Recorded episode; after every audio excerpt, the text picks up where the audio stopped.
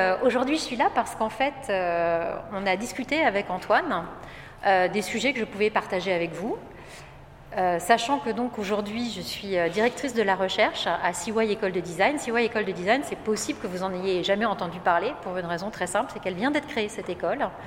c'est une école qui a été créée dans le cadre de l'université de Cergy, donc CY Université. Euh, et euh, qui, euh, qui, a décidé, hein, sous l'impulsion de, sa direction, de sa présidence, de développer les enseignements et la recherche en design, sachant que c'était déjà un positionnement fort de cette université, de proposer aux élèves ingénieurs, comme d'ailleurs à tous les autres élèves de cette, université, la possibilité de découvrir ce qu'ils pouvaient faire avec le design. Alors ça tombait bien pour moi d'arriver dans cette, euh, école, hein, parce que d'abord c'est une super aventure, ça veut dire qu'on crée euh, tout à partir de zéro, puisque l'école a ouvert euh, ses portes en septembre de cette année-ci, enfin scolaire, et, que du coup bah, il y a tout à inventer, tout à faire, tout à programmer.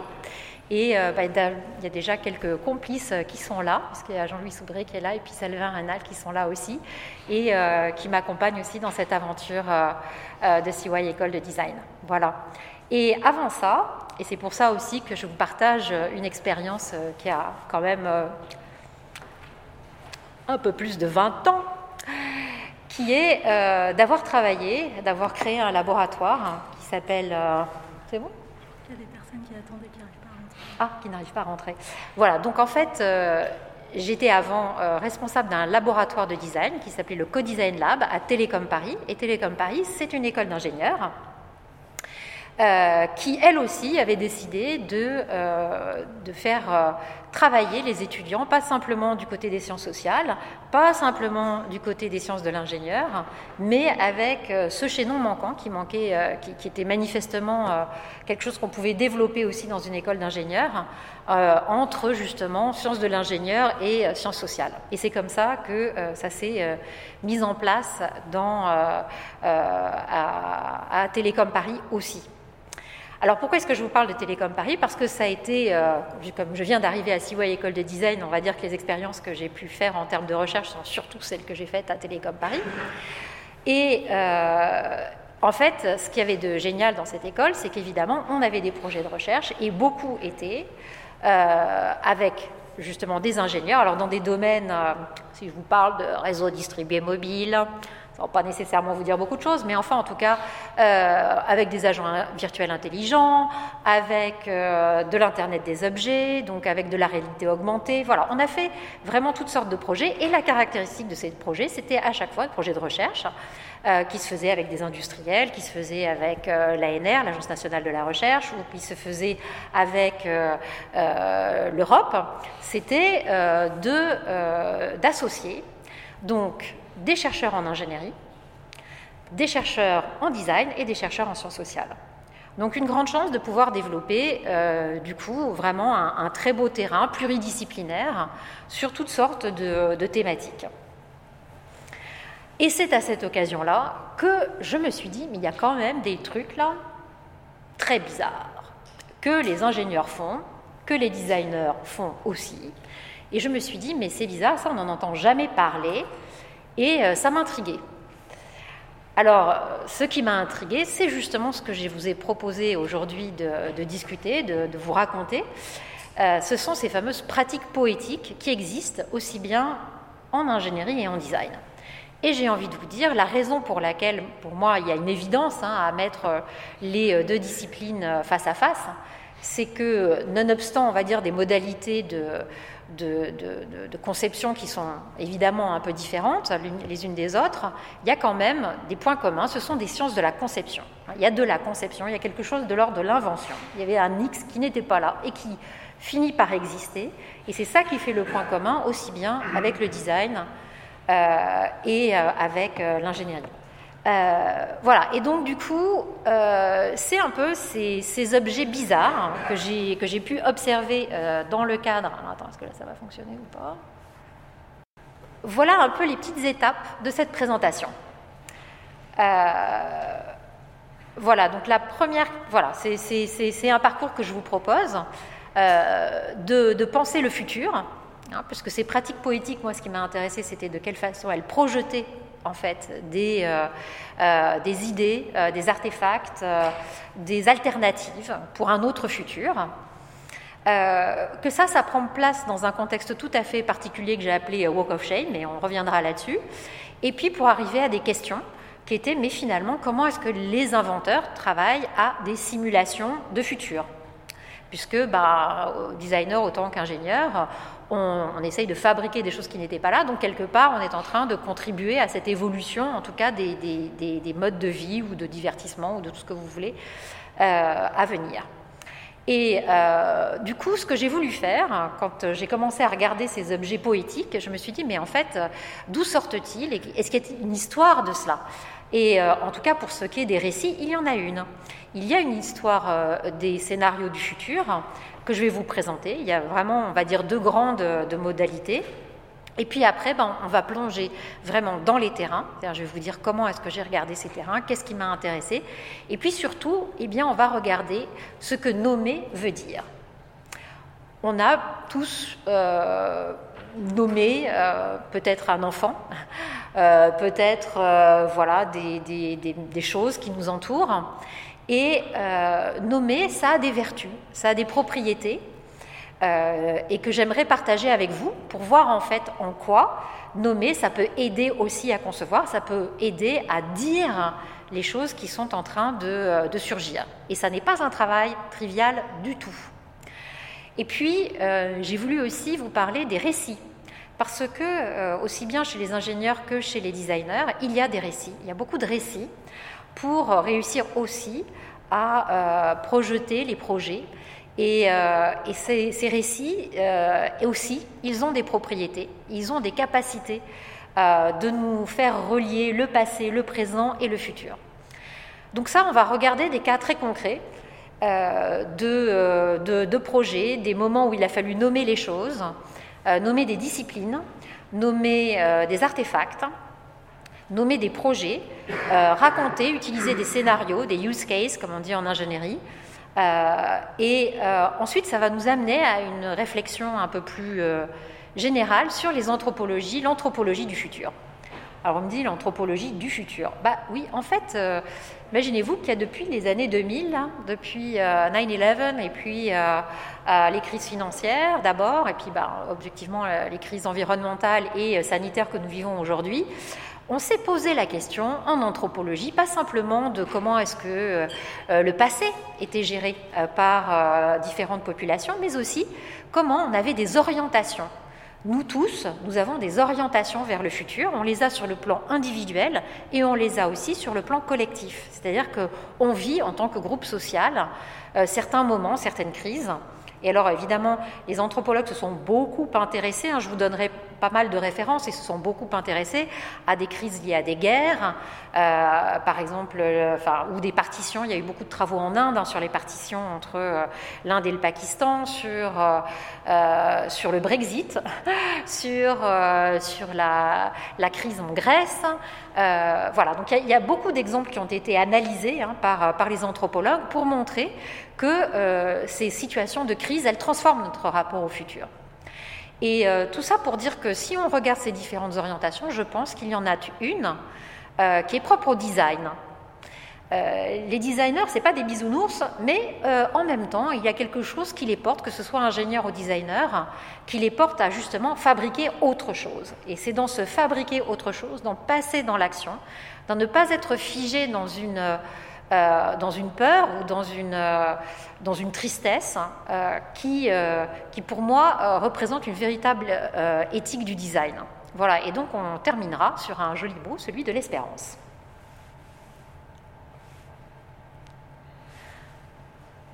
Alors, design et futur. Alors ça, je ne vais pas vous raconter, mais là vous avez quelques références. Vous savez que le design, oui, est euh, euh, emblématique de cette question-là, hein, du futur, de la futurabilité, parce que euh, plein de chercheurs, plein de vont le dire, hein, vont le pas simplement, on va dire aussi, euh, aussi des designers, mais aussi des chercheurs. Euh, Margolin va dire ce sont des paris sur l'avenir. Euh, Simon et Esquette vont dire bah, c'est des futurs préférables. et puis, Georges Amar dit, qui a travaillé très longtemps à la prospective de la RATP, il disait en fait, il ne s'agit pas nécessairement de le prédire, ce futur, il ne s'agit pas nécessairement de le contrôler, cet avenir, mais il faut peut-être le prescrire, c'est-à-dire l'écrire. Et c'est ça aussi, dans les discussions que j'ai eues avec Georges Amar et avec euh, mes collègues de l'école des mines, que je me suis dit, oui, effectivement, cette puissance de l'écriture, elle est véritablement à, observer dans cette capacité à euh, se représenter des futurs possibles. Donc les concepteurs, quels qu'ils soient, entretiennent ce fameux rapport à, l'inconnu et ils vont mettre des méthodologies d'action sur le monde pour euh, inventer et réinventer ce, monde qui, nous entoure.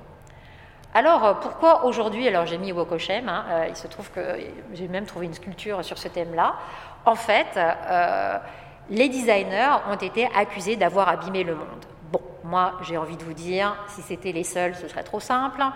Euh, et puis moi, j'aime pas euh, quand on fait honte aux gens. Je trouve ça un peu, euh, c'est pas, c'est pas mon style, quoi. mais je pense que du coup, cette question de, de, dire, mais finalement, quelle est notre responsabilité à tous? Pas simplement aux concepteurs, hein, mais de dire mais comment est-ce qu'on fait pour aujourd'hui être dans la prudence, pour inventer certes, mais comment est-ce qu'on peut justement s'assurer de ce que les transformations qu'on propose vont pouvoir apporter, bah, on s'est bien vite rendu compte que ça devenait une question mais hyper compliquée. Donc non seulement on s'est dit ah mince, on n'a peut-être pas fait tout ce qu'il fallait faire, mais en plus de ça, on se dit oui mais comment être sûr finalement de ce que l'on apporte et comment est-ce qu'on va euh, être sûr dans ce, voilà, dans ce monde-là de ne pas l'abîmer encore un peu plus? Et il y a un très beau livre de Ulrich Beck qui s'appelle Society of Risk, qui décrit bien en fait hein, toutes, euh, toutes, les évolutions de notre monde contemporain et comment effectivement cette question du risque, elle est devenue centrale à la discussion euh, sur l'ingénierie, sur le design et même sur, on va dire plus généralement sur, sur les politiques, les politiques publiques. Et donc, ben, pour moi, toutes ces, voilà, tout, ce, tout ce milieu, hein, ce milieu, euh, une école avec des ingénieurs, une envie de travailler avec le, avec le design, de se dire ben, quelles sont les méthodologies, etc. Bon, c'est de se dire mais comment est-ce qu'on travaille justement à ces simulations du futur? Et je ne sais pas si vous connaissez euh, James Auger, il a fait des choses très intéressantes. C'est un designer qui à l'origine était au Royal College of Art, qui est maintenant à, l'école normale supérieure euh, de euh, Saclay, et qui, dit, qui a beaucoup travaillé justement sur cette question parce qu'il a fait ce qu'on appelle du design critique ou du speculative design où il se disait, mais en fait, comment, quand on invente une nouvelle technologie, on peut commencer à explorer ce qu'elle pourrait euh, faire, ce qu'elle pourrait apporter dans le monde. Et il dit c'est très important de le faire en amont de la véritable dispersion de cette technologie euh, dans le monde. Et il a utilisé cette très jolie métaphore. Il dit en fait, le design spéculatif, c'est une façon euh, d'éviter de, mettre cette goutte d'encre dans un verre d'eau, parce qu'une fois que la goutte d'eau d'encre elle est dans le verre d'eau, bah, c'est très très compliqué de la contenir. Donc, euh, lui, sa pratique de designer, il l'a placée, il la place sur le plan de cette, de cette modalité, comment est-ce qu'on peut euh, faire des scénarios du futur, comment est-ce qu'on peut les rendre concrets, et du coup, comment est-ce qu'on peut en discuter? Parce que ça, ça va être extrêmement important, c'est-à-dire de se dire, bah, on peut inventer des alternatives, très bien, mais aussi on peut se dire comment est-ce qu'on va discuter avec toutes les parties prenantes pour se dire ah oui c'est vrai que ça pourrait faire ceci, ah oui c'est vrai que ça pourrait faire cela. Donc en fait le design se place non plus uniquement dans une problématique d'objet, mais de thing. Alors juste une petite aparté euh, linguistique, le mot thing, donc euh, chose, en anglais, c'est un truc très marrant parce qu'en fait a thing à l'origine c'était pas du tout un truc quoi. C'était une assemblée de villageois qui se demandaient qu'est-ce qui venait d'arriver dans leur village.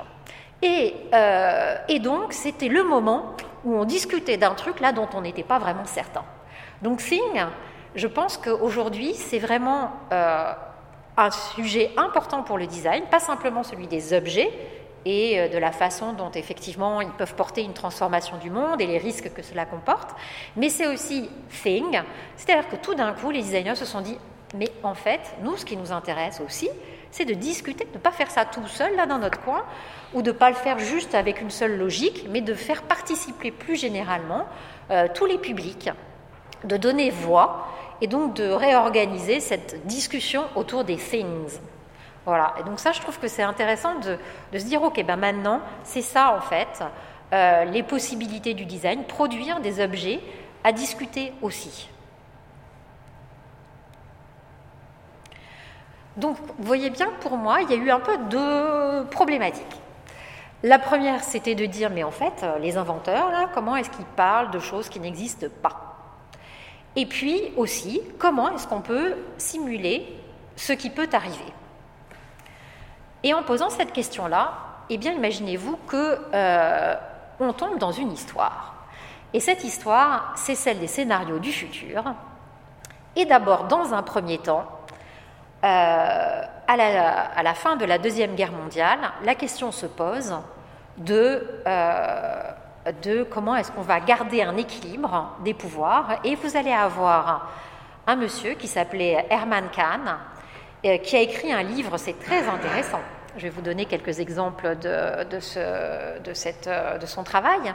En fait, c'est vraiment euh, la question de la puissance nucléaire hein, euh, qui, est mise au cœur des débats et de se dire comment est-ce qu'on peut être sûr que l'URSS euh, ne va pas lancer des missiles, comment est-ce qu'on maintient un semblant d'équilibre, quels sont tous les scénarios?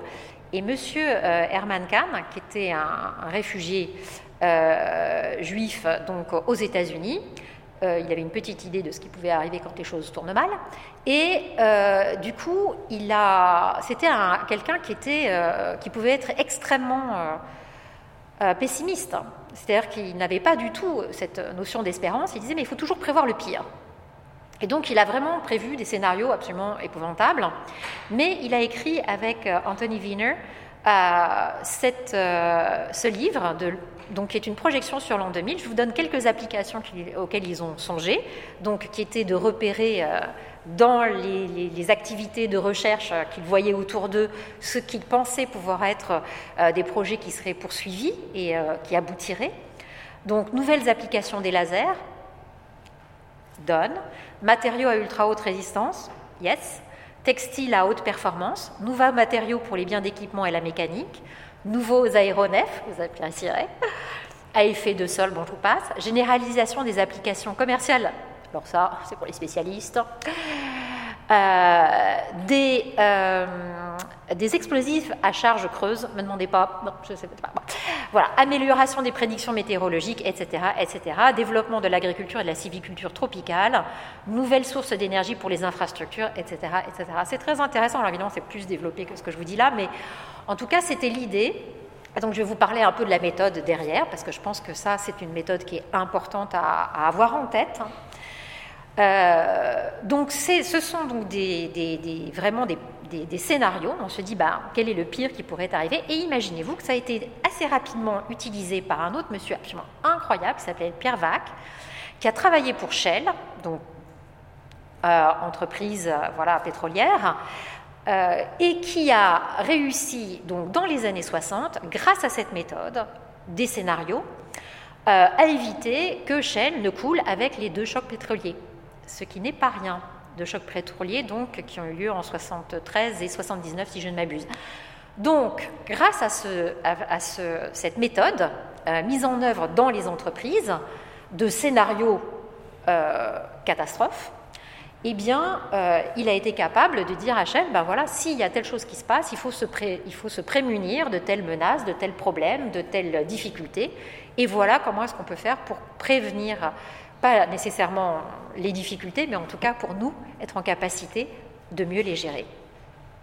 Et donc, cette méthode des scénarios, elle s'est répandue évidemment euh, dans, euh, euh, dans le management stratégique des entreprises, sachant que je vais vous parler plutôt de la, partie narrative hein, de, ces, de ces scénarios, sachant qu'aujourd'hui, ben, c'est les data, c'est ce que les big data nous racontent, qui permettent aussi aujourd'hui de, on va dire, de rendre plus efficace ou plus pointu ces, ces méthodes d'anticipation.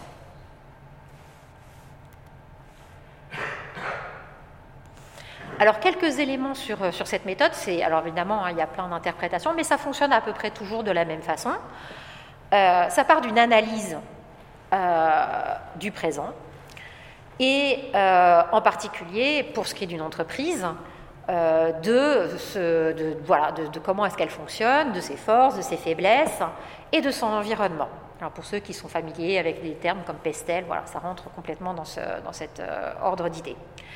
Ensuite, ça permet aux personnes, en comparant ce que c'est l'entreprise avec son environnement, de se dire, mais finalement, il y a des choses qu'on ne connaît pas nécessairement et qui pourraient être stratégiques. Donc ça, c'est très important. C'est-à-dire que tous ces scénarios s'accompagnent aussi d'un constat, c'est-à-dire où est-ce qu'on connaît des choses, où est-ce qu'on ne les connaît pas? il y a des personnes dont on oublie aussi très souvent le rôle, mais dont moi je suis absolument convaincue qu'elles devraient revenir sur le premier plan de nos problématiques, ce sont les gens qui s'occupent des documentations, les documentalistes parce qu'elles euh, ont joué, euh, ces personnes-là, un rôle très important au moment de l'informatisation, non seulement des bibliothèques, mais on va dire plus généralement de tous les fonds, euh, de tous les fonds d'information dans les entreprises, enfin dans toutes les organisations. Et je pense que les savoir-faire justement de ces personnes à chercher, à trouver, à consolider les informations, ce sont des, métiers qu'on ferait bien de, réintroduire de façon plus systématique dans les démarches stratégiques des entreprises. Donc, une fois qu'on a repéré en fait euh, ce qui, voilà, ce qui pourrait euh, nous affecter et sur lesquels on a besoin d'augmenter nos connaissances, eh bien, on va s'intéresser à euh, certaines variables, ce qu'on appelle les signaux faibles. Et on va se dire à partir de ces signaux faibles, qu'est-ce qui pourrait faire que voilà, la situation s'aggrave alors, euh, ce qu'il faut voir, c'est que euh, j'ai un doctorant, Dorian Runkiller, qui s'est posé la question pour le design. C'est-à-dire, effectivement, est-ce que les designers peuvent utiliser cette méthode? Et donc, il va soutenir sa thèse le 15 avril. C'est une invitation, parce que les thèses sont publiques. Donc, euh, voilà. sur, sur ce sujet-là, parce qu'il a travaillé à se dire, mais finalement, comment est-ce que le design peut s'appuyer aussi sur des signaux faibles pour aider la stratégie de l'entreprise? Ce qui me paraît un sujet très intéressant.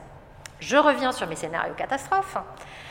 Euh, donc ça permet du coup d'anticiper euh, voilà, différentes euh, menaces, risques, potentiels aussi de, développement, qui vont à la fois participer, là je vais vous préciser un petit peu ce que j'entends par là, donc d'une grande vision, mais aussi voilà, de se préparer hein, concrètement à, tous les types de crises qui peuvent surgir. Alors je sais que si vous avez des questions, vous, n'hésitez pas. Théoriquement, on attend un peu la fin de la séance, mais voilà, si vous avez des points parce que c'est pas clair ou je sais pas quoi, quand même, vous, me dites. Alors ce qu'il faut savoir, et là vous allez vite vous y reconnaître, c'est qu'il y a finalement euh, deux modèles, deux grands modèles d'enrôlement du futur. Alors, pour ceux qui ont les habitudes euh, en informatique, on va parler de projection pragmatique. Qu'est-ce que. Donc, je commence par plutôt euh, la colonne, enfin, de droite. Euh, donc, le discours et la méthode font un lien entre le futur et le passé. si je vous donne, par exemple, l'idée de la loi de Moore, donc la loi de Moore, c'est quand même à un moment donné, on s'est dit, ah, ce qui, c'est un monsieur, hein, qui s'est rendu compte que euh, les capacités des transistors euh, pouvaient, c'est un des fondateurs d'ailleurs de, je ne sais plus quelle boîte, bon, ça ne reviendra, c'est pas grave. il s'est rendu compte qu'en fait, il y avait que les transistors en fait doublaient leur, leur capacité tous les ans. Et donc, sur cette base-là, on pouvait faire des prédictions sur la taille des ordinateurs, sur le coût, voilà, de tous les systèmes informatiques, qui en tout cas ont intégré donc, euh, des, chips. Et en général, ce sont des, prévisions qui s'appuient sur le fait qu'on a soit des comportements, soit des, euh, modèles euh, d'extrapolation de, hein, à partir de ce qu'on connaît des comportements passés. Encore une fois, vous imaginez bien que ce qui se passe dans le big data, c'est qu'on se dit, si vous avez regardé 50 films de Noël. Je l'avoue, c'est mon cas.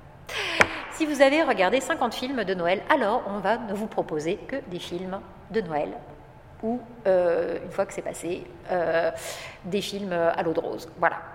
Donc ça, c'est sur la base de votre passé. On fait, euh, on est capable de. Alors je vous dis ça, c'est un peu caricatural. Malheureusement, ça prend d'autres dimensions, mais euh, voilà, c'est sur la base de comportements passés. Voilà, on peut anticiper des comportements futurs.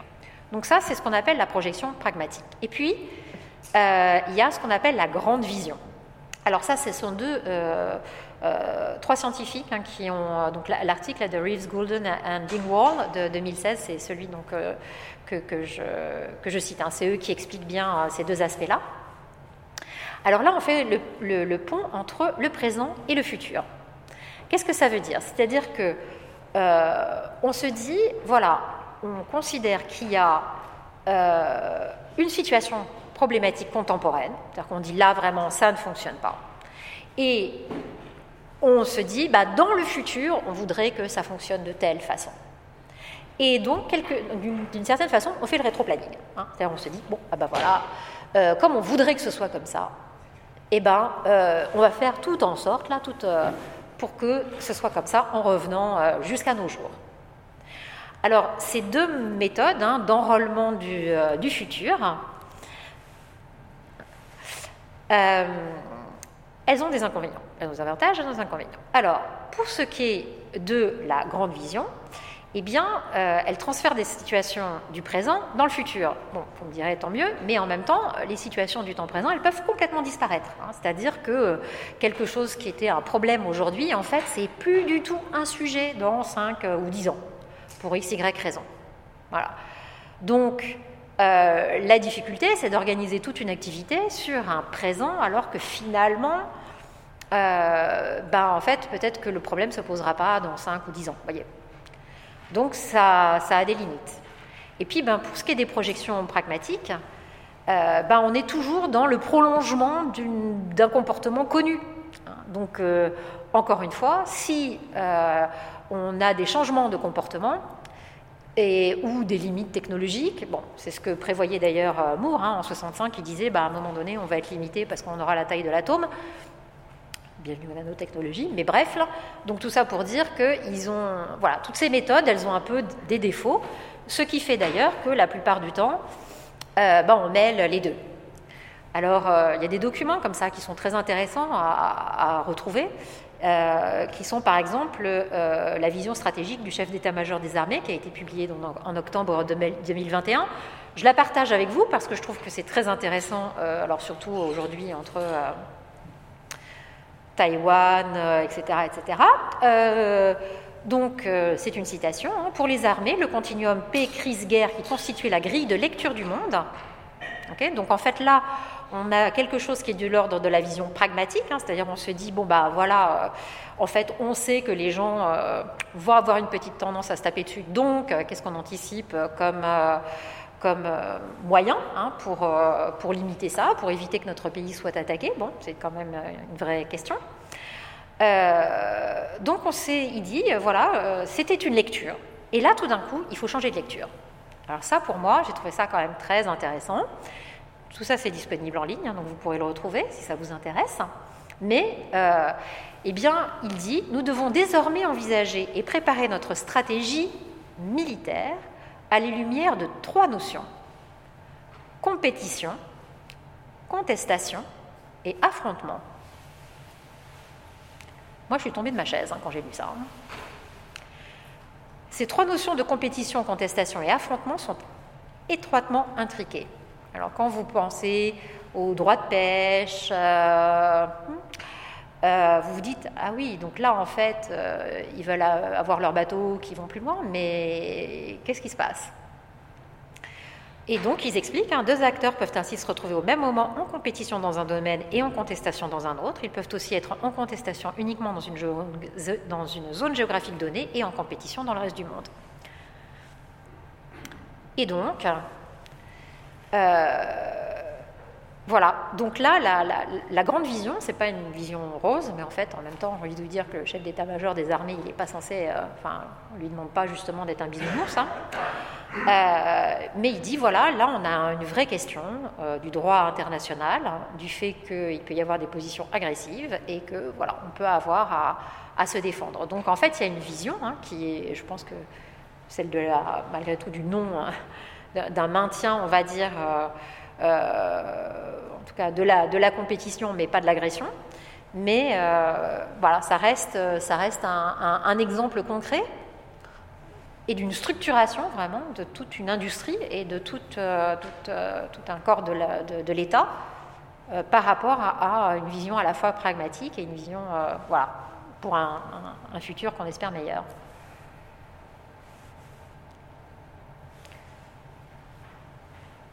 Alors pour revenir sur des sujets un chouïa plus légers,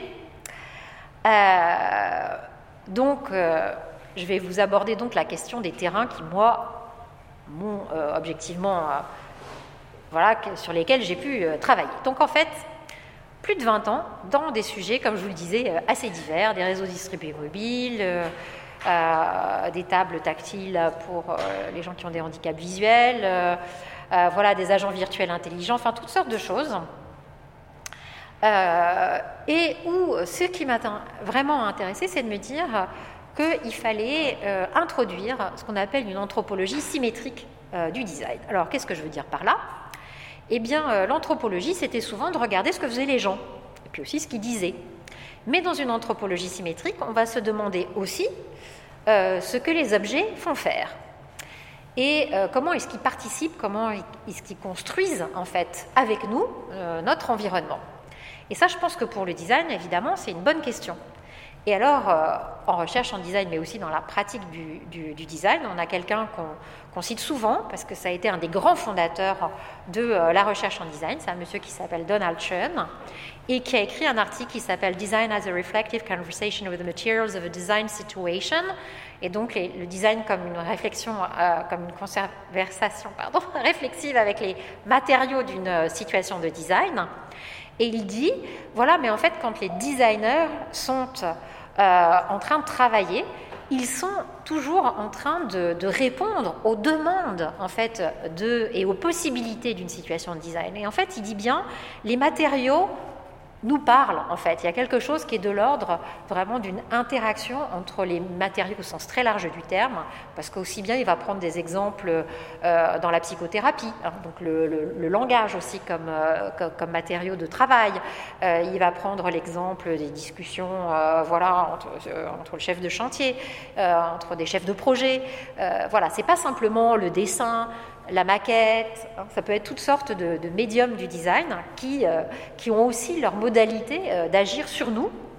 Et c'est ça qui nous intéresse justement dans cette question de, euh, de, l'anthropologie symétrique du design. Alors pourquoi est-ce que je vous dis ça? Parce qu'encore une fois, puisque je m'intéressais aux pratiques poétiques des ingénieurs et des designers, moi ce qui allait m'intéresser, c'est effectivement ces productions, ces jolies productions de langage, ces jeux de langage, ces productions écrites, euh, qui euh, permettent aussi d'accompagner et qui, structurent aussi la façon de voir, euh, qui vont organiser une forme de vision du futur. Alors ça, vous en avez sûrement entendu beaucoup parler hein, de cette anthropologie symétrique parce que euh, c'est Bruno Latour en particulier, hein, et la sociologie des sciences et techniques, qui les a, euh, qui a, beaucoup développé. Hein. Mais il n'était pas le seul. Avant, moi j'aimais bien euh, citer toujours, si vous vous intéressez à la sorcellerie dans le bocage, il y a un des ouvrages en fait qui a été fondateur, avant Latour d'ailleurs, hein, par Jeanne Favre-Sada, qui va s'intéresser à ce que les mots nous font. et pas de façon anecdotique, mais véritablement comment est-ce qu'on peut être affecté. Euh, alors évidemment, c'est le cadre euh, un peu particulier de la sorcellerie, mais euh, voilà, c'est pour dire qu'on est aussi affecté par, les mots. Donc il y, a, voilà, il y a toutes sortes d'anthropologues qui se sont intéressés justement à cette question de la, de la place des, des, mots, des, artefacts intellectuels, on va dire, pour, pour, travailler et pour, pour concevoir le futur. Donc classique, une petite note sur la méthodologie. Euh, voilà, donc en fait, euh, moi je me suis intéressée à ces médias de l'invention. Alors médias au sens très large du terme, hein, on se comprend bien. C'est vraiment tous les médiums, euh, aussi bien, encore une fois, tout à fait tangibles que les mots, que les maquettes. Qu'est-ce qui permet aux designers de, de produire? Et évidemment, j'ai croisé ça euh, avec euh, de l'ethnographie, c'est-à-dire qu'en fait, euh, on demande aux gens aussi, en fait, hein, mais qu'est-ce que, qu'est-ce que tu fais là Qu'est-ce qui se passe Pourquoi tu fais ce truc-là Est-ce que tu peux m'expliquer Voilà. concrètement, qu'est-ce qui se passe quand tu, quand tu fabriques. Voilà, donc il y avait de l'observation et beaucoup d'entretien. Et puis évidemment, voilà, le repérage de ces documents, de ces textes et de ces images. Alors, pour moi, il y avait une hypothèse de travail qui était de se dire, voilà, jouer avec les mots, inventer des histoires, créer des images, euh, sont tous des indicateurs de la créativité dans la recherche. C'est-à-dire qu'en fait, alors justement, contrairement à Bruno Latour, je ne pense pas que ces objets-là soient uniquement des problématiques de marketing ou de défendre un territoire. Je pense qu'ils il participe pleinement, enfin, c'était mon hypothèse, et je pense qu'effectivement tout ce que j'ai pu observer, ça confirme, ça participe aussi à la conception. Voilà, ça c'est ce que je vous disais depuis, le début. Alors pour plein de raisons euh, qu'on va aborder de suite. Et alors pourquoi est-ce qu'on se pose ce genre de questions, vous allez me dire? Eh bien parce que euh, c'est pas mal de pouvoir assumer ces méthodes. Quand vous êtes en ingénierie, une fois que vous avez terminé votre algorithme, vous avez juste envie euh, de boire une bière et d'aller vous reposer. Et en même temps, eh bien, chez les ingénieurs, il y a toutes ces pratiques justement euh, discursives, et ça me paraît très important de leur redonner une valeur, parce qu'en fait, elles sont mises sous le tapis. Jamais ils vous en parlent réellement. C'est que quand vous travaillez avec eux, vous vous rendez compte que ça joue un rôle très important. Mais euh, ce n'est pas quelque chose qui est revendiqué nécessairement comme méthode dans, euh, dans les articles que vous allez trouver sur, voilà, sur le RFID ou sur je sais pas quoi à l'époque. c'est pour du coup montrer leur valeur. C'est aussi pour les enseigner parce que je pense qu'on a une responsabilité hein, en tant que chercheur de se dire bah, on ne va pas simplement euh, regarder les choses, on va les partager.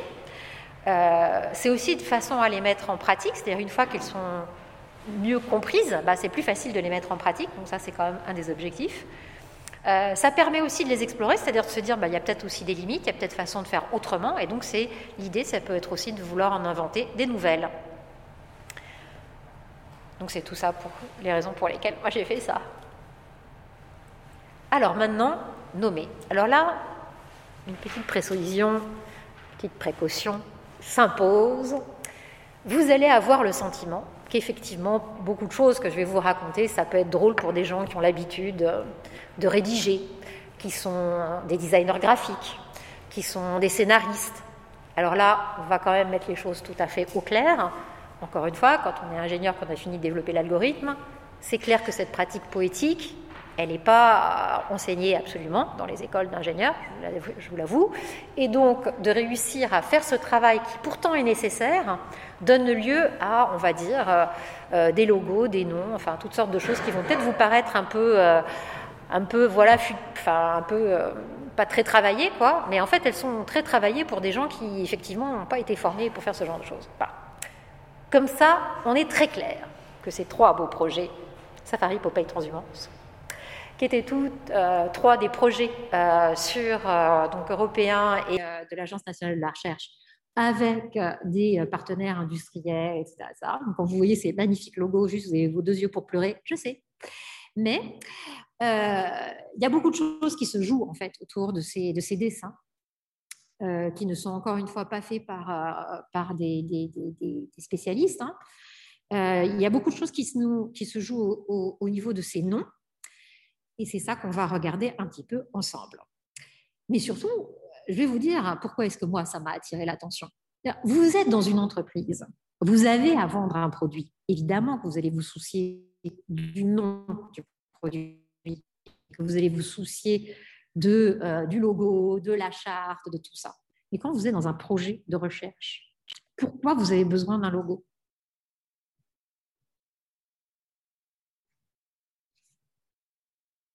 Vous n'en avez pas besoin. En fait, pas du tout. Vous avez besoin d'un nom-clé pour dire, voilà, j'ai un projet qui s'appelle truc et qui va parler de ça. Mais est-ce que vous avez vraiment besoin d'un acronyme hein, Comme si vous étiez en train de lancer, je sais pas quoi? Bah, en fait, non. En fait, vous n'en avez vraiment pas besoin. Hein, Ce n'est pas ça qui va vous faire gagner euh, de quoi payer des doctorants, des post-doctorants, du matériel, des ingénieurs, tout ça. Non, des designers, non, c'est pas ça qui va vous rapporter quoi que ce soit. Vous ne le vendez pas après votre projet, hein, soyons clairs. Une fois qu'en fait euh, euh, vous avez de l'argent, eh ben, vous êtes en train d'essayer de, monter de la recherche autour de ça, mais voilà, c'est tout. Donc pour moi, c'était ça, c'était quand même un truc de dingue. Et pourquoi ils font des logos? Même, j'ai fait les sciences de l'information et de la communication, on a quand même une petite idée de ce que c'est que le marketing et la publicité. Et là, tu dis, je vois pas le rapport. Donc, je me suis dit, si ça existe, c'est que ça doit avoir un rôle. Alors ça, c'est quand même la règle absolue en sciences sociales, toujours. Si les gens font les choses comme ça, c'est qu'il doit y avoir une bonne raison. Bah, on se pose toujours la question, la bonne raison. C'est pas stupide, hein. c'est qu'il y a une bonne raison. Toujours.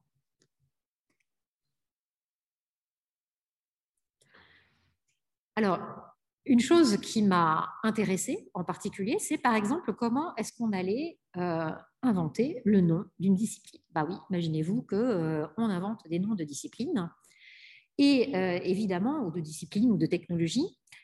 Et on a un peu deux options. ça, c'est Umberto Eco qui, qui, le dit très très bien. Il dit en fait, soit vous nommez parce que vous voulez être certain de l'absence de de, polysémie hein, de ce, terme-là. En science, c'est très important. Si vous dites un mot, vous essayez d'utiliser ce mot-là plutôt qu'un autre. Euh, mais voilà, il faut être très très clair sur les définitions qu'on donne.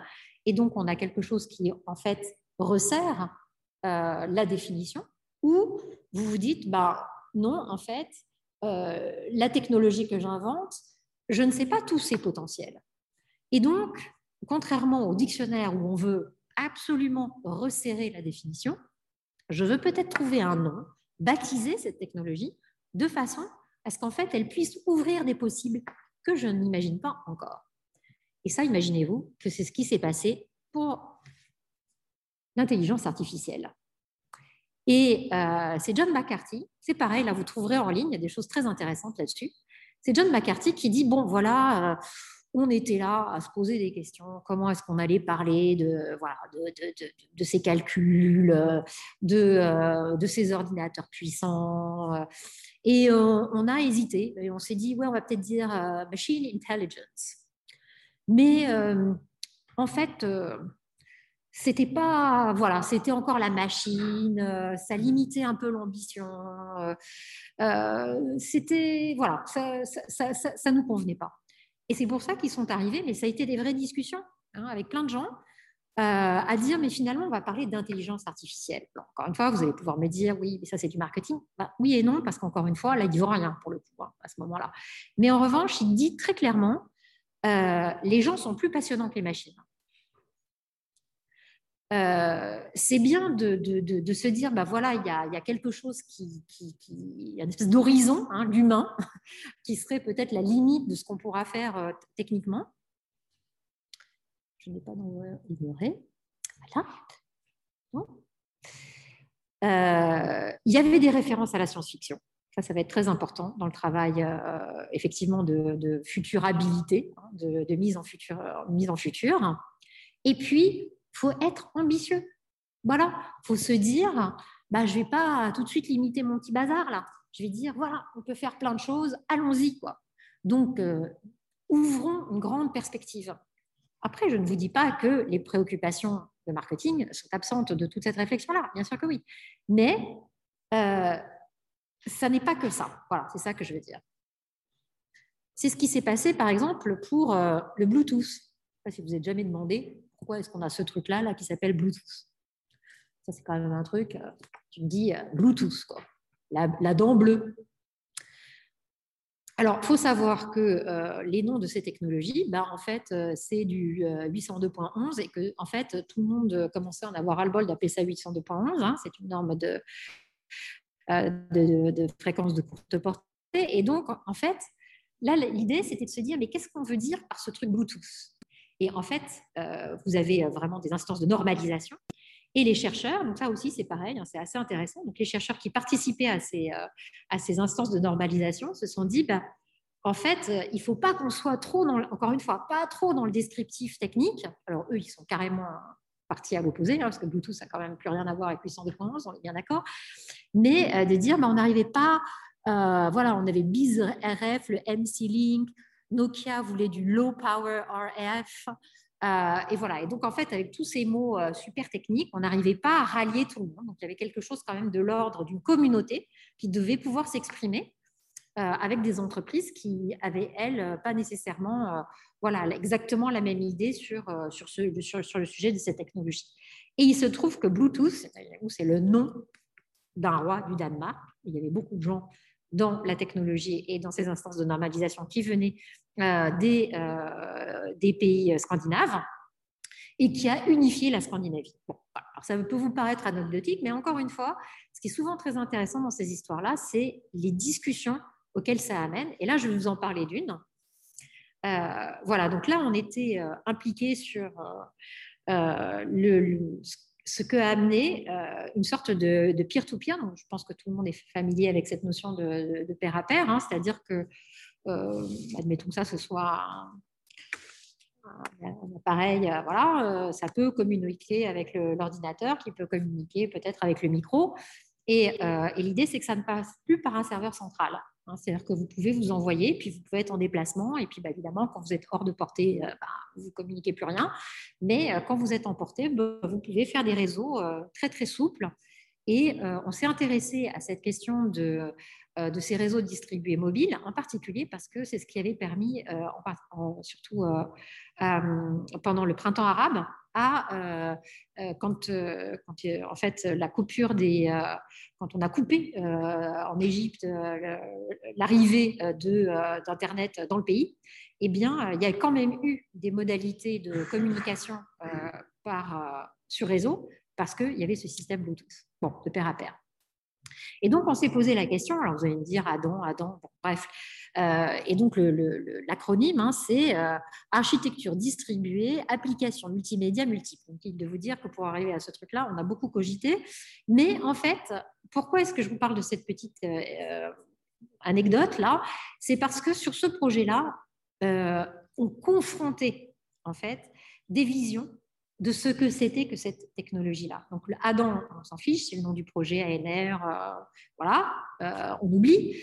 Mais ce qui était intéressant au moment où on nommait notre projet, pour lui donner un acronyme, parce que pour x, y raison, il fallait donner un acronyme au projet, eh bien, on était vraiment à se dire, mais en fait, ça veut dire quoi ces réseaux distribués mobiles? Pourquoi est-ce que c'est important? Qu'est-ce que ça change sur le plan social? Quels sont les exemples de développement euh, pourquoi est-ce que les gens font ça? Voilà, C'était ça qui nous intéressait. Donc c'est plutôt au moment de, nommer. Et alors là, il y a eu un, imaginez-vous, un, article hein, sur, sur, euh, sur cet aspect-là, sur the Handbook, in, uh, Handbook of Artificial Intelligence. Ils ont euh, repéré tous les, tous les mots, tous les acronymes qui étaient donnés euh, donc, euh, soit qui étaient des, noms de personnes, comme c'était le cas pour nous, euh, qui étaient soit fonctionnels, soit dénotatifs, qui étaient complètement arbitraires. Enfin voilà, ils ont essayé de regarder comment est-ce que les, projets de recherche en intelligence artificielle, justement, déployaient des noms très, très variés. Et ici, un projet qu'on a fait avec le CNAP, avec le laboratoire Cédric, qui s'appelait Plug Play Ubiquitous Games and Play More, encore une fois, on passe par l'anglais, qui a quand même une certaine euh, facilité à être euh, manipulé. Euh, eh bien, on voulait se dire, bah, voilà, il y a le plug and play, il y a quelque chose qui, voilà, qui, dit que c'est facile à utiliser. Voilà. encore une fois, on a beaucoup réfléchi, alors qu'encore une fois, le nom du projet n'a aucune espèce d'importance. franchement, ça n'a pas d'importance ça change pas la stratégie de recherche, mais en revanche, ça permet aux gens qui nomment de commencer à se poser des, questions. Sur les logos, pareil. Alors là, il se trouve que j'ai un peu l'historique d'un pareil, d'un projet euh, qui était sur euh, la question du, du, prix euh, chez les agents, les agents virtuels intelligents. Quand est-ce que, vous savez, ces petits bonhommes qui euh, vous accueillent, qui disent Ah, est-ce que je peux, euh, machin chouette? Et quand vous êtes foudrage et qu'il y a quelqu'un qui vous fait un grand sourire, enfin, un agent virtuel intelligent qui vous fait un grand sourire en face, c'est juste super énervant. Donc, la question, c'est de se dire bah, comment est-ce qu'on peut capter euh, dans les interactions avec les humains des dispositions d'énervement, de contentement, de quoi Et surtout, comment est-ce qu'un agent virtuel intelligent sur un ordinateur, différents euh, supports, euh, peut réagir avec des sourires, avec des rires. Et donc, c'était ça l'objet de cette recherche. Et euh, ce qui a été intéressant dans, le montage de ce... Alors là, pour le coup, c'était avec la Cantoche, qui est, qui est une entreprise qui, fait qui fabrique ces agents virtuels intelligents avec une vraie compétence graphique, ce qui se voit immédiatement hein, par rapport aux autres. Mais du coup, il y a eu plusieurs réflexions sur ce que rire voulait dire, parce que c'était encore une fois une équipe pluridisciplinaire. Ça veut dire quoi rire pour les sociologues Ça veut dire rire, ça veut dire quoi pour les psychologues euh, Qu'est-ce que ça veut dire sur le plan technique Comment est-ce qu'on va rendre à la fois les, les ambitions euh, de, de connaissances de, de, ce, de, ce, rapport aussi euh, au monde artificiel Comment est-ce qu'on va, on va rendre compte de toutes ces choses-là à travers un logo Donc, de nouveau, tout un travail de discussion de mise en œuvre visuelle euh, des enjeux de, ce projet. Alors, ce qu'on peut dire tout de suite, c'est que euh, que ce soit les, noms et les logos, ils augmentent, d'après ce que j'ai pu en voir, en tout cas, la portée du projet. D'abord parce qu'en fait, ils vont travailler sur quelque chose qui serait de l'ordre de l'authenticité. Parce que ces noms, ces logos, ils veulent dire euh, l'invention, euh, que ce soit d'un point de vue euh, fonctionnel, que ce soit d'un point de vue social ou esthétique, et aussi du point de vue des valeurs. Donc il y a quelque chose qui se joue dans, cette, dans, ce, dans ce nommage qui a à voir vraiment avec l'authenticité. Pourquoi est-ce qu'on le nomme de cette façon-là? Il y a quelque chose aussi qui a à voir avec l'originalité. C'est-à-dire quand vous faites un travail comme ça pour nommer, c'est pour vous distinguer effectivement des autres, mais c'est aussi parce que vous explorez tout ce qui va être de l'ordre des connotations. Qu'est-ce que ça évoque? Qu'est-ce que ça peut évoquer? Comment est-ce que ça peut ouvrir? Quand vous dites intelligence artificielle, non, on ne s'en rend plus compte, quoi. Mais parce qu'on l'utilise comme ça, quoi, sans vraiment y réfléchir. Mais euh, qu'est-ce qu'on ouvre en fait comme, euh, imaginaire? Et donc, euh, l'originalité, c'est aussi de transformer un peu un regard de ne plus être toujours dans une, dans une métaphore. Euh, Ricoeur parle de métaphore vive et de métaphore morte, mais c'est ça. On est, comment est-ce qu'on fait pour que ça redevienne quelque chose de vivant qui nous demande d'explorer un peu euh, les choses différemment Il y a un travail évidemment sur le son. Et puis, euh, dans le nom, alors ça, ça va être très différent évidemment des récits. Dans le nom, il y a quelque chose qu'on peut appeler de l'ordre de la condensation. C'est-à-dire que dans un nom ou dans un logo, euh, vous êtes obligé de faire des choix drastiques, évidemment, parce que vous ne pouvez pas tout raconter. Et donc, il y a un travail de, synthétisation, de synthèse, euh, où du coup, vous êtes obligé de vraiment réfléchir à la hiérarchie, la hiérarchie des caractéristiques de votre projet. Vous allez laisser des détails, vous allez, dire non, ça c'est moins important que ça. Et donc ça, ça vous fait aussi réexplorer vraiment les enjeux de ce que vous êtes en train euh, de concevoir et puis, évidemment, cette, forme de synthèse, elle a quelque chose de, de, mémorable. Un nom, c'est quelque chose qu'on est censé pouvoir se rappeler hein, plus facilement qu'une liste ou une recette ou qu'une formule. Alors ça, ça a été vraiment étudié, hein, ce que nommer veut dire. Euh, c'est que euh, ça lance du coup un processus d'interprétation. Alors, euh, Searle parle, un théoricien linguistique, va parler de looseness. Alors, looseness, c'est quelque chose qui est loose, c'est-à-dire qui est justement pas super défini, mais qui peut renvoyer vers tout un processus euh, d'association, euh, d'interprétation. Euh, le fait est que tous ces noms sont aussi totalement sensibles au contexte, c'est-à-dire que pour chacun, ils vont évoquer des choses différentes. Et donc, très souvent, moi j'entends les gens qui disent oui, c'est très compliqué, on n'a pas le même langage, il faut qu'on ait absolument le même vocabulaire. Eh bien oui, et non. Et non, pourquoi? Parce que euh, justement, le fait d'avoir des visions différentes sur un même mot, ça vous permet aussi de repenser euh, vos, propres, références, de repenser vos propres, euh, la façon dont vous percevez finalement les choses et peut-être de les remettre en question parce que quelqu'un d'autre d'une autre discipline, avec un autre point de vue, va avoir une autre, interprétation de, de ce mot-là. Donc, c'est ce qu'on appelle euh, dépendant du contexte, dépendant des personnes qui sont autour et qui, disent, voilà, moi, comment est-ce que je, je, le pense. Et du coup, ça, ça va tout de suite alimenter euh, ce, processus de nommage, euh, des processus qu'on analyse beaucoup en, analyse sur le design, qui sont convergence, qu'il y a des moments où évidemment il va bien falloir qu'on se mette d'accord. Si je le dis, euh, passe-moi le sel, il y a, au bout d'un moment, euh, si vous me passez tout sauf le sel, ça va finir par m'agacer. Quoi. Donc, bah, pareil dans un projet design ou un projet d'ingénierie. Mais il y a beaucoup de moments divergents. Et les noms, ça, ça permet à la fois ça. C'est-à-dire, ça permet à la fois ces moments de divergence et des fois de, de, divergence et de convergence. Et puis aussi, ça peut se référer à toute une famille hein, de descriptions possibles. Ça, c'est quand il y a des noms qui sont dans les familles de, noms. Alors, l'intérêt aussi de, la poétique, hein, c'est que ça fait un lien euh, très important entre euh, l'espace, le monde du design, le moment où on produit et celui où on va le recevoir. Euh, c'est-à-dire que, comme je vous disais, c'est un, nom, euh, naming and necessity, ça c'est un travail que Kripke aussi, linguiste, a fait sur euh, ça veut dire quoi nommer. Et il dit, bah, en fait, ça, un nom, ça ouvre, c'est une ouverture de monde possible. mais à un moment donné, ben, vous avez cette chose avec un nom et, euh, et, bien là aussi, en fait, au moment de la réception, ce lien hein, qui va se faire entre euh, le moment où vous l'avez vous inventé et le moment où il va se répandre en société, euh, eh bien, il y a de nouveau une réinterprétation possible. Donc c'est ça qui est très intéressant avec le nom, c'est que ça ne s'arrête pas au moment de la production, ça relance un processus d'interprétation au moment où les gens l'entendent et disent bah qu'est-ce que tu as voulu dire par là, euh, qu'est-ce que ça signifie, etc. qui est très important aussi, ça c'est ce qu'on sait aussi avec euh, les, travaux euh, de la, de chaire théorie et méthode de la conception hein, de l'école des mines avec qui euh, on travaille beaucoup, c'est que en fait on ne peut pas avoir de l'invention sans une augmentation des bases de connaissances.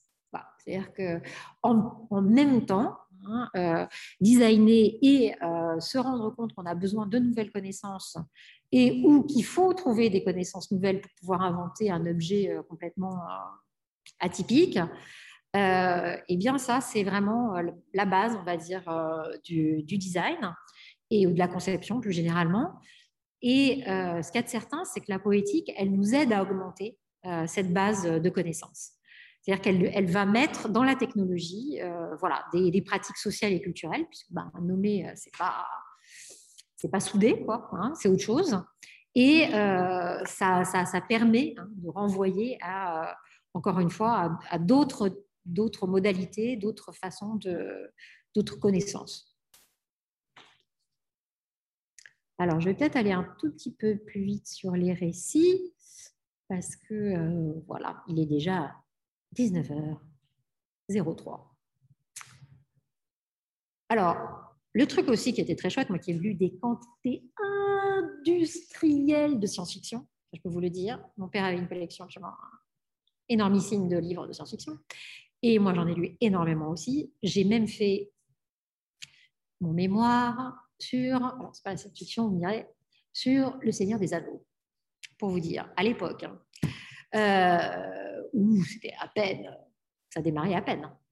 Donc, moi, ça m'a toujours beaucoup intéressé, ces récits de science-fiction. Et j'arrive dans une école d'ingénieur, et là, je me rends compte qu'évidemment, c'est loin d'être euh, c'est un monde totalement partagé, c'est-à-dire que beaucoup d'ingénieurs vont euh, citer en fait hein, euh, des, romans de science-fiction pour dire oui, alors là, tu vois, faudrait faire comme dans tel roman où il y a ce truc qui permet d'être à la fois de faire ceci de cela, de commander. C'est très intéressant, c'est-à-dire que cet imaginaire, il est présent dans la culture, vraiment. Euh, je ne dis pas que ce soit une obligation. Hein. Voilà, on peut tout à fait être concepteur sans avoir lu tous euh, les, des rayons entiers de, science-fiction. Mais ce qui est intéressant là-dedans, c'est qu'est-ce qu'il euh, y a de commun? et donc, évidemment, ça pourrait être, je dis, hein, soit c'est une passion, c'est-à-dire que vous aimez la science-fiction comme vous aimez, je sais pas, moi, les pommes de terre, mais ça peut être aussi le signe, encore une fois, euh, d'une rationalité euh, dans, euh, dans votre, dans l'invention. Alors, qu'est-ce qu'on appelle par mise en récit? Alors, pour moi, hein, vraiment, la référence incontournable en matière de récit, c'est Ricoeur, parce qu'en fait, Ricoeur nous dit que le temps et le récit, ce sont deux choses hein, qui sont complètement liées. et on a notre, notre rapport au temps, il est organisé par notre mise en récit. Et donc, qu'est-ce que c'est qu'une mise en récit? C'est l'opération qui tire une configuration, une simple succession d'événements. On est capable de faire un lien entre des choses Euh, et surtout, on, le, dit, quoi, hein, comprend bien que euh, tout ce qu'on vit, euh, tout ce qu'on est capable de percevoir à un temps c'est tellement juste massif. Et donc, à un moment donné, pour qu'on ait ce sentiment du temps, il faut qu'on soit capable de dire Ah oui, j'ai fait ceci, j'ai fait cela, j'ai telle expérience. Voilà. Donc, ça, c'est intéressant parce que non seulement ça va nous orienter vers les représentations du temps, mais aussi cet effort de mise en cohérence. Ce qui est toujours très intéressant dans cette affaire-là, c'est que, et c'est ce qu'on fait en permanence, c'est-à-dire c'est que le récit, et vous voyez bien que c'est le cas aussi des récits complotistes, des récits, c'est qu'il y a des choses qu'on ne comprend pas, et donc pour faire cohérence, on va, utiliser la puissance du récit qui va nous permettre de faire ce truc absolument incroyable, qui nous permet de mettre des personnages avec des, vies très différentes. Ça va nous permettre de relier des lieux très différents, mais tout ça avec une forme de cohérence. C'est incroyable le récit quand vous réalisez ça. Hein.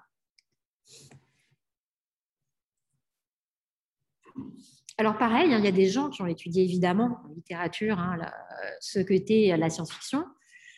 Euh, ce qu'ils disent souvent, c'est que la science-fiction, c'est aussi un mode d'analyse euh, de notre temps présent. C'est-à-dire, encore une fois, là, on reprend euh, ce que je vous disais au tout début sur euh, comment est-ce qu'on se projette en fait. Euh, bah, il y a un peu de façons de le faire. Et quand on est dans le domaine de la grande vision, c'est-à-dire qu'on se dit, ah ouais, là, il y a comment est-ce que ce problème-là, là, il pourrait se transformer dans le monde futur.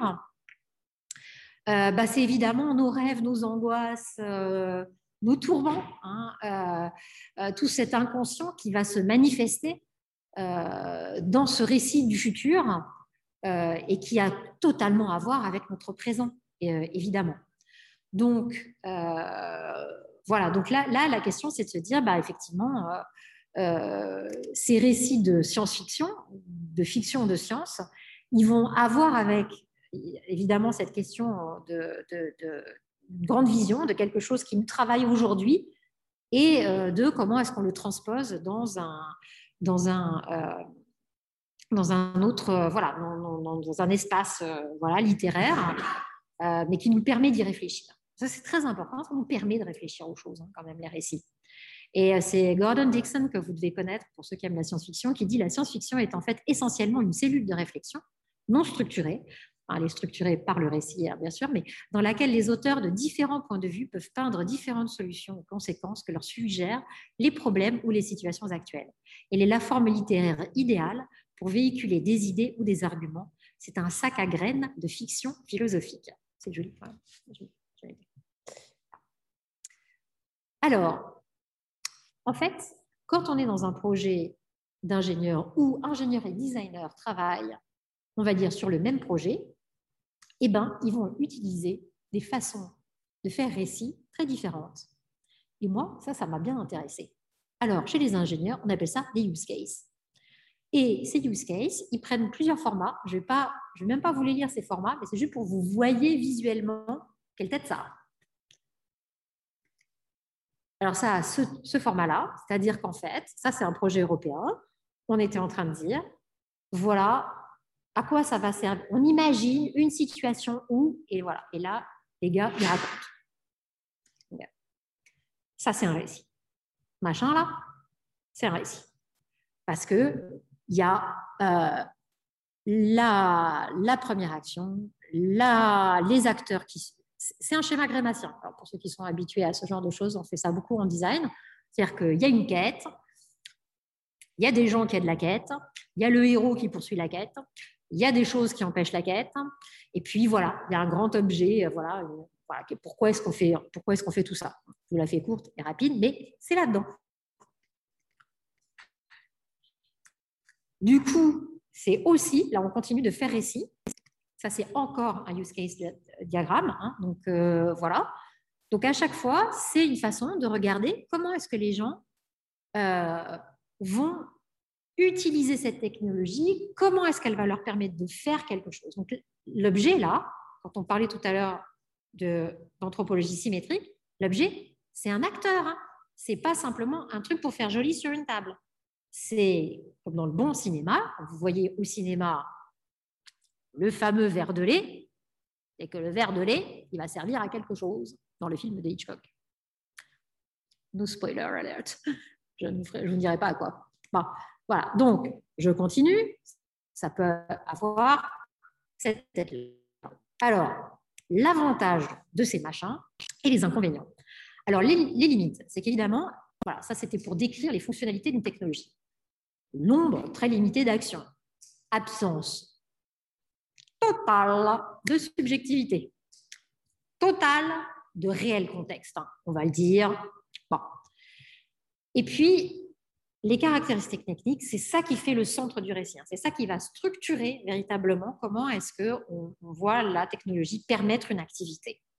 Mais ça a beaucoup de vertus maïotiques. Ça permet de faire beaucoup de choses, de mettre en récit de cette façon-là. D'abord, ça fait basculer l'ingénieur à une posture d'auteur. Tout d'un coup, il porte une responsabilité. C'est pas simplement une technologie. Là, tout d'un coup, il y a quelqu'un qui s'en sert de ce truc-là, de son nouveau bidule. Ça organise aussi un plan de travail. Ça n'a l'air de rien, mais quand vous faites des dessins comme ça, vous vous dites ah, euh, je vais avoir besoin de ça, je vais avoir besoin de ça, je vais avoir besoin de ça. Il va y avoir telle personne qui va être là. Il va y avoir, ça va rentrer dans le système, ça va ressortir dans le système. Donc en fait, vous êtes obligé de faire une sorte de, de voilà de, plan de travail qui va vous aider vraiment à vous dire, voilà, tout le système, là, j'essaie de me faire une représentation de tout ce que dont j'ai besoin et aussi de à quel moment c'est la personne qui va prendre la main, à quel moment c'est le système qui prend la main, comment est-ce que le système interagit avec la personne. Ça crée un ressort dramatique. Alors moi, j'ai trouvé un truc, j'ai trouvé ça super intéressant. C'est que quand vous écrivez là le premier petit récit, là, en fait, il y a une évaluation de ce récit. Donc, quand vous faites le récit pour dire oui, voilà, il faudrait que euh, on imagine quelqu'un qui serait dans une gare et qui ferait ceci, cela, eh bien, les gens autour de la table disent non, non, mais là, ton récit, c'est pas un bon, parce que ça ne capture pas la spécificité de cette technologie.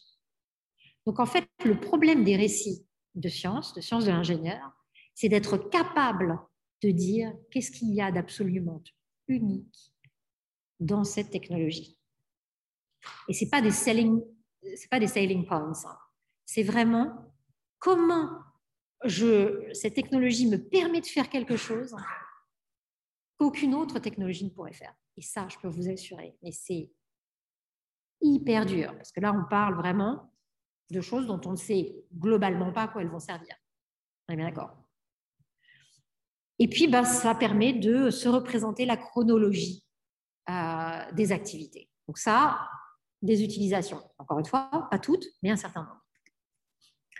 Donc c'est une vision bornée du monde, en effet, euh, mais elle permet de faire un certain nombre de choses. Et puis, eh bien, il y a sur les mêmes projets, sur les mêmes projets, c'était ça qui avait de génial, c'est qu'on a pu travailler euh, avec vraiment des designers qui avaient entre guillemets le même brief que les ingénieurs et euh, qui s'entraidaient mutuellement pour, euh, pour à chaque fois avoir des versions. Alors ça, c'est très important. C'est-à-dire que le problème n'est pas de savoir si vous avez, euh, comment dirais-je, une, une étape plus aboutie de votre projet en passant de tel modèle à tel modèle, à tel modèle, à tel format.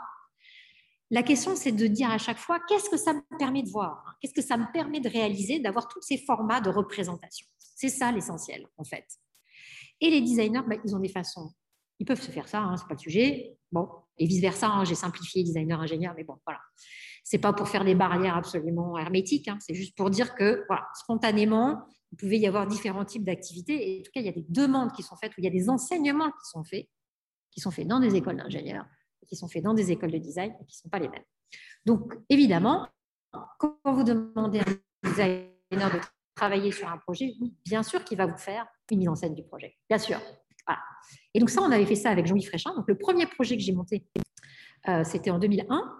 Euh, et j'avais proposé donc à l'ENSI, ça a été leur premier projet de recherche, de travailler sur euh, un projet justement de, matérialisation de ces questions de, de, réseaux distribués mobiles, encore une fois. Et donc, il a fait travailler tout un groupe d'élèves, ça a été super intéressant, pour dire, bon ben voilà, alors là, je vous montre évidemment des formats qui ont rien à voir, vous voyez les images. Donc, en fait, Là, tout d'un coup, on n'a pas du tout euh, les petits schémas là que je vous montrais tout à l'heure, hein. mais alors vraiment pas du tout, pas du tout, pas du tout. Hein. On faisait ça en partenariat Je ne sais plus si c'était avec la SNCF et la RATP, je ne me rappelle plus. Mais bon, bref, donc c'était dans la gare. Et donc la question, c'était de dire bah, qu'est-ce qu'on peut imaginer comme dispositif à la fois. C'était l'époque, je me rappelle. On parle de ça, j'ai l'impression à chaque fois d'avoir inventé le dinosaure, mais bon, euh, c'était quand même l'époque où le Wi-Fi, on ne savait pas ce que c'était. Hein. Donc, en fait, vous aviez à l'intérieur des gares des gros panneaux pour dire ici, il y a du Wi-Fi. Donc là, la question de la tangibilisation voilà, de choses qui sont des ondes, qui sont quand même invisibles, c'était le sujet, en fait, pour l'ENSI. C'est-à-dire que c'était la question de dire, peut pas faire en, sorte qu'à un moment donné, ça se matérialise.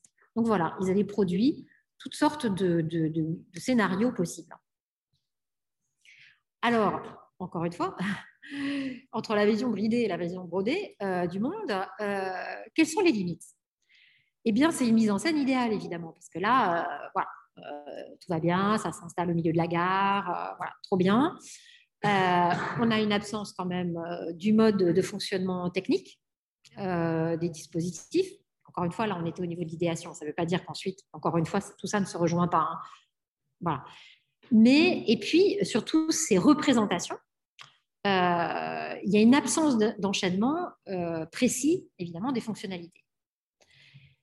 En revanche, les qualités évidentes de ce type de mise en scène, c'était de dire, bah, on passe de l'observation à la création, c'est-à-dire tout d'un coup, là, on a quelque chose qui devient de plus en plus tangible. On prépare une esthétique. Alors, esthétique, pour moi, c'est pas simplement ça fait joli. Hein. C'est-à-dire, on, on prévoit toute l'expérience sensible donc, euh, la question des lumières, la question de la taille, la question de comment est-ce que ça rompt le flux, euh, par exemple, des personnes qui arrivent dans la gare, comment est-ce euh, bute dessus. Voilà, l'esthétique, c'est ça. Hein. c'est vraiment toutes les dimensions sensibles que ça va mobiliser. On crée ce que Bakhtin, c'est un truc qu'on reprend beaucoup aujourd'hui, c'est cette notion de chronotope, c'est-à-dire qu'en fait, les designers, ce qui avait bien, c'est qu'ils n'étaient pas uniquement focalisés sur la problématique d'une chronologie et l'action A suivie de l'action B et de l'action C, il voit un ensemble euh, aussi dans, le, dans, un espace, donc ça c'est très précieux. Et donc effectivement, ils anticipent la spatialisation, des, la spatialité euh, des, euh, des, utilisations. Tout ça pour dire que bah, finalement, c'est très très bien d'avoir les deux en même temps, parce que tout ça, ça vous fait autant de versions possibles, autant de formats qui vous permettent de questionner, d'explorer et de rendre plus et, voilà, et de voilà, et d'augmenter en fait à la fois vos connaissances, euh, les possibles euh, du projet. Du coup, euh, on voit bien qu'il y a un peu deux objectifs hein, ces scénarios et ces scénarisations. Donc, on voit bien que là, il y a toujours cette idée de dire ah oui, on a besoin de scénarios pour qu'est-ce qui, qu'est-ce qui permet en fait aujourd'hui le développement de ces technologies? Euh, et puis surtout, qu'est-ce qui rend probable? C'est-à-dire, qu'est-ce qui, qui, rendrait possible? Encore une fois, on n'est pas uniquement sur des technologies, mais euh, la question de l'espace des médiums, c'est-à-dire le moment de la production, cette interaction fine, euh, complexe des designers, des concepteurs avec tous leurs matériaux qui va de l'intelligence artificielle au bois, hein, avec tous les objets intermédiaires de conception c'est vraiment cette question de se dire, mais voilà, comment est-ce que euh, de cet espace-là, on va réinvestir l'espace social hein, Donc ça, c'est la question aussi, euh, pas simplement de la faisabilité, hein, comme on dit volontiers en ingénierie, mais euh, de, des façons dont ce que vous proposez va pouvoir s'inscrire en culture. Vous voyez bien qu'il y a des visions de ce que veut dire s'inscrire en culture qui sont très différentes euh, selon les formats. C'est-à-dire, euh, ah, c'est des activités. Non, c'est une expérience euh, sensible, voilà, complète. voilà. Et puis, il y a encore plein d'autres façons de le représenter. Je vais peut-être passer un peu plus vite, parce que le temps passe vite. Hein. ouais, bah, je vais passer ça vite. Juste pour vous montrer ce petit, ce petit dessin. Sachant qu'on est du coup dans les scénarios, on peut faire des typologies, en fait, hein, des euh, rapports au futur hein, dans ces fameux scénarios. Alors, c'est clair que euh, quand vous êtes euh, dans un projet d'ingénierie, vous êtes porté, en fait. Hein, il y a quelque chose qui porte je pense, les concepteurs, on y reviendra. il y a quelque chose qui porte le, concepteur. Il y a une poussée, en fait, de la découverte, vraiment. C'est-à-dire que vous vous dites, oui, alors on pouvait faire du pair à pair avec des câbles, etc. Et si on n'avait plus de câbles? C'est ce et si qui est porté par aucune autre justification, qui pousse aussi les gens à inventer. Et si on faisait les choses complètement différemment? Ce matin, j'étais chez Avas, euh, le groupe Avas, et il se pose la question des data et de l'éthique. Et moi, j'ai envie de dire, mais en fait, on est très prisonnier de la façon dont euh, non seulement le réseau Internet, mais surtout le HTTP a été configuré. Et on travaille avec Frogans, qui est une entreprise qui justement développe et évite tous les problèmes, un grand nombre de problèmes de privacy, parce que tout simplement le HTTP n'avait pas été nécessairement bien conçu pour ces questions-là. Et qu'en fait, le réseau peut supporter d'autres protocoles. Vous voyez, plutôt que de se dire, ah, on va faire euh, tout le temps euh, coter sur jambe de bois, il y a des fois où il faut peut-être reprendre les systèmes, les infrastructures à la base. Bref, donc, l'ingénieur, c'est ça. Hein, c'est quelqu'un qui se dit et si on faisait complètement différemment? Et puis, il y a, euh, là, je vous ai montré une petite image, c'est Anab Jaim, dont j'aime beaucoup le travail, euh, qui n'est pas dans cette forme, on va dire, très optimiste de réseau de, de, récit du futur, parce qu'effectivement, quoi, quand on veut porter, euh, quand on va travailler, on va passer des années à développer un système technique, euh, c'est très très dur de se dire on va être pessimiste sur ce truc-là. on va tout s'arranger pour faire des réseaux, des récits pardon, qui vont euh, justement porter cet enthousiasme-là. Alors, chez Anab c'est beaucoup plus, euh, on pourrait appeler ça plutôt plus rêveur, hein, c'est-à-dire que ça, reste dans une exploration, encore une fois, sensible, avec des dimensions euh, de possible, effectivement, euh, de, transformation, d'aller jusqu'au bout du raisonnement, qui est très poussé, parce que c'est des gens hein, qui se connaissent très très bien, hein, euh, par ce qui se fait dans le, critical design, qui lui, pour le coup, va pousser. Alors ça, c'est un truc, c'était trop drôle, quoi. C'était, soi-disant, avec une dent que vous vous mettiez un plan, là, vous pouviez téléphoner. Les gens y ont tellement cru qu'il y a eu un article, je crois, dans The Times sur oui, c'est génial, révolutionnaire, machin, etc. Voilà. Euh, vu les coûts euh, d'orthodontie, je ne le recommande pas. Mais euh, voilà, et donc ça, c'était un scénario qu'avait inventé justement James Auger de, de, de, là, comme ça, là, qui, qui, était une, qui permettait de communiquer, enfin, comme un téléphone. Mais là, du coup, on a des scénarios qui deviennent beaucoup plus grinçants, beaucoup plus critiques, qui nous permettent de prendre un, véritable recul et de se dire ah ça pourrait être bien ouf mais ça pourrait être pas si bien que ça quoi. Voilà. Et puis évidemment dans la science-fiction on peut être complètement dystopique hein. et ça je trouve que c'est aussi intéressant. C'est-à-dire qu'en fait je pense que c'est intéressant de se dire il y a toute une variété possible euh, de, euh, de, scénarios euh, du futur, entre le scénario catastrophe et puis le scénario super optimiste. Encore une fois, pas bisounours, hein, mais qui porte en fait vraiment une capacité d'invention.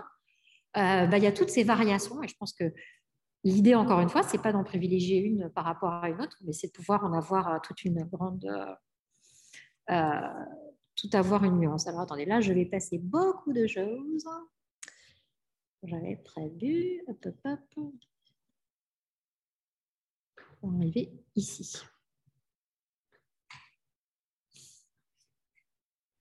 Alors, maintenant, ce que je vous propose, c'est justement de prendre un petit temps de recul. Alors j'ai pris ce temps de recul, en fait, parce que je me suis dit, OK, on comprend, il y a des mots, il y a des récits. Tout ça, c'est une façon de, réfléchir, de penser, de, mettre en scène. Euh, il y a plein d'autres façons que les designers ont aussi de, justement d'introduire en fait des dimensions de, futurabilité. Dans le co-design, ce qui est très important, ce qui est majoritairement aussi, enfin en tout cas euh, de façon très répandue, une pratique de design où vraiment on travaille avec les personnes pour décider finalement de ce qu'elles ont envie aussi, de ce qu'elles peuvent. Euh, je me suis dit, mais on est dans une chaire de design with care et j'avais du coup envie de partager avec vous euh, cette fameuse anthropologie du futur, les réflexions qui ont eu lieu pour se demander finalement justement quels sont les différents types d'orientation qui guident notre rapport au futur. Et Dieu sait qu'avec cette pandémie, on s'est retrouvé avec beaucoup de gens, je ne sais pas s'il y a beaucoup de gens qui ont été épargnés en réalité, avec un sentiment de no future. Et bon, ça, c'est la pandémie, mais il y a plein d'autres raisons qui font que. Voilà. Alors, je ne dis pas que j'ai les solutions au problème, mais c'est une façon de, prendre un petit peu de recul pour se dire oui, effectivement, il y a différents types d'orientation. Alors, encore une fois, je vous en ai parlé. Hein, euh, ça, c'est des références, tout ça, je pourrais de toute façon les, communiquer, mais euh, voilà, on s'est posé cette question là depuis les années 2000 ça date pas de la pandémie, hein, mais il y a eu vraiment en anthropologie un intérêt euh, croissant pour euh, ce rapport au futur que nous avons au quotidien. C'est-à-dire comment est-ce que ça structure aussi notre quotidien, pour plein de raisons. Et ça a été appliqué, vous voyez, sur les biotechnologies, sur l'anthropocène, évidemment. Alors, je passe là-dessus. Alors, les, les, travaux que je vous montre ici, euh, donc, euh, sont des travaux un peu de, synthèse hein, sur ces questions-là, euh, en particulier The Anthropology of, the Future.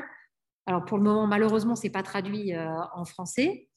J'espère que ça le sera vraiment parce que c'est un ouvrage extraordinaire, vraiment, qui, qui, qui, est une synthèse hein, de beaucoup d'autres travaux.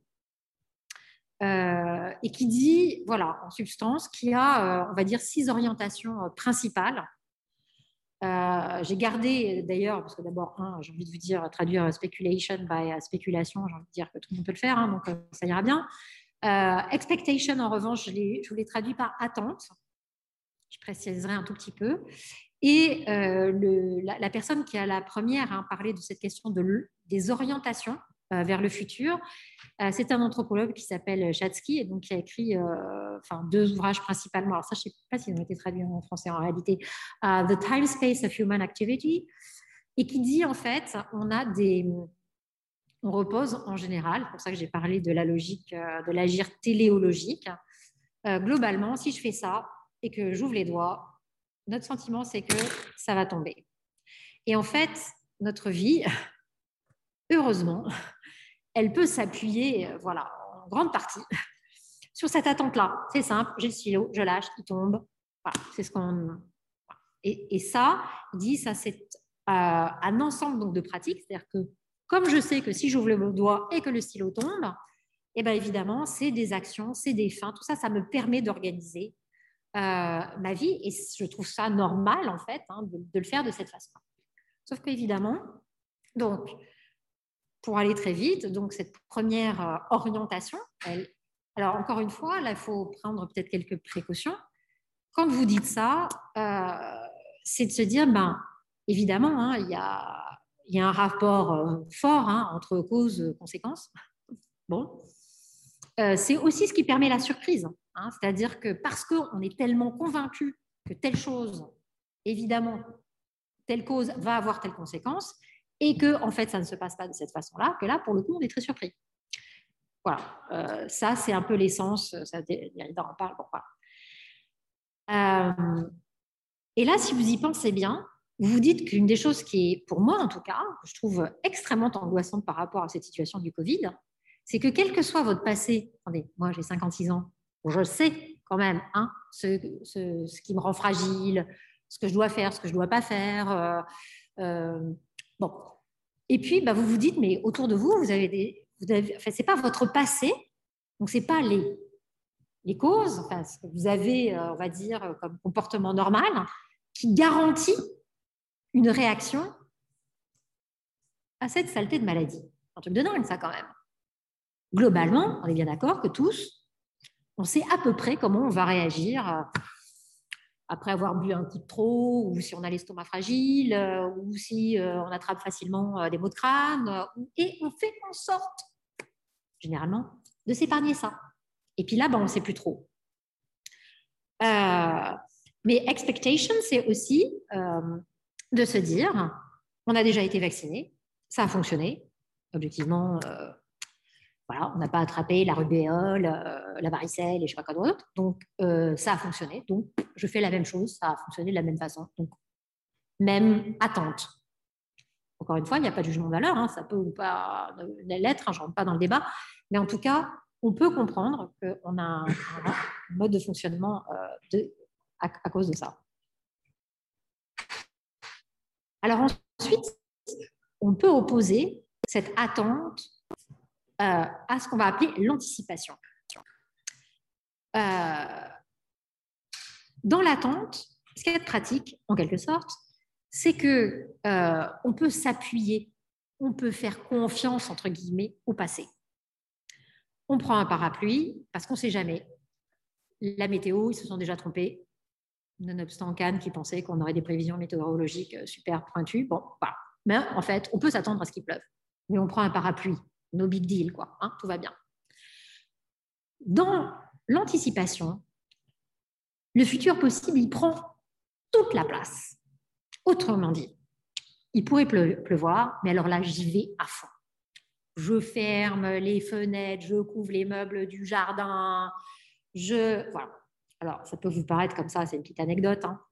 mais le temps de l'anticipation, c'est-à-dire se dire Ah mon Dieu, ça peut arriver, ah mon Dieu, ça peut arriver, ah mon Dieu, ça peut arriver, c'est effectivement une forme d'orientation qui a des aspects ultra positifs, hein, on s'entend bien. C'est-à-dire, quand vous conduisez, vous vous dites, je vais essayer d'anticiper ce que les autres conducteurs vont pouvoir faire. Euh, je vais anticiper, je parle de tact aussi, je vais anticiper le fait d'annoncer une mauvaise nouvelle et de le faire avec le plus de tact possible pour éviter de bouleverser une personne. Ou je reste chez moi. Mais euh, ça peut dire aussi, euh, j'anticipe qu'il va plus y avoir de sucre, de farine et de papier toilette et je dévalise euh, voilà, les supermarchés à l'annonce de la pandémie. Voilà. Donc, l'anticipation, c'est pratique. Ça, soulage d'une certaine façon euh, l'incertitude, mais il y a plein de cas où euh, on se dit, mais les paramètres là, c'est l'anticipation de quoi exactement? On ne sait pas. En fait, on ne sait pas. On anticipe quoi exactement? Qu'est-ce qui va se passer concrètement? On ne peut plus vraiment s'appuyer sur le passé. Donc, alors évidemment, les anthropologues qui se sont intéressés à ça, ils parlent, mais parce que s'ils s'intéressaient à des contextes euh, politiques euh, compliqués, hein, ils parlent de l'ombre de la violence. C'est extraordinaire ce terme. La présence absente.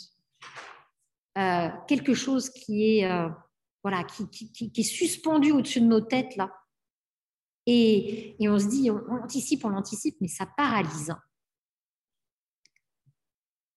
Et donc là, enfin, je vais aller un petit peu plus vite, mais vous voyez bien, par exemple, que ce régime de l'anticipation qui peut paralyser ou qui peut mener enfin à d'autres sortes d'actions, c'est de dire on ne sait pas les conséquences de ce vaccin-là en particulier, donc on ne se vaccine pas. Hein. On, se protège de mille autres façons, hein, ce n'est pas le sujet, mais voilà. Et en fait, vacciné ou pas vacciné, on est tous quand même un peu dans cette euh, Mon Dieu, qu'est-ce qui va se passer là après? Mon Dieu, qu'est-ce qui va arriver? Euh, donc vivre dans le spectre du futur, ça aussi c'est une, expression qu'ils utilisent, eh ben, le présent disparaît en fait. C'est-à-dire qu'on est toujours dans cette espèce de, de futurabilité, on n'arrive plus. Et vous voyez, c'est une réflexion philosophique, hein, parce que euh, je ne vais pas vous traduire de l'anglais, mais en tout cas, c'est on doit patienter, mais on ne sait plus pourquoi est-ce qu'on patiente. C'est quand même euh, super dur hein, de vivre ça. Alors ça, c'est donc une façon, voilà, de, une orientation pour le futur. Puis, il y a la spéculation.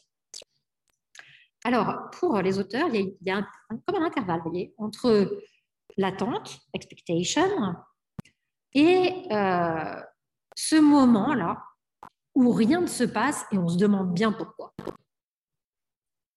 Il y a un intervalle, une étrangeté là, voyez. Euh, on se dit, mais je comprends pas là ce qui est en train de se passer. Qu'est-ce qu'on me cache? Alors là, on a eu droit on a une autre dose là aussi, hein, vous dire. On a une autre dose.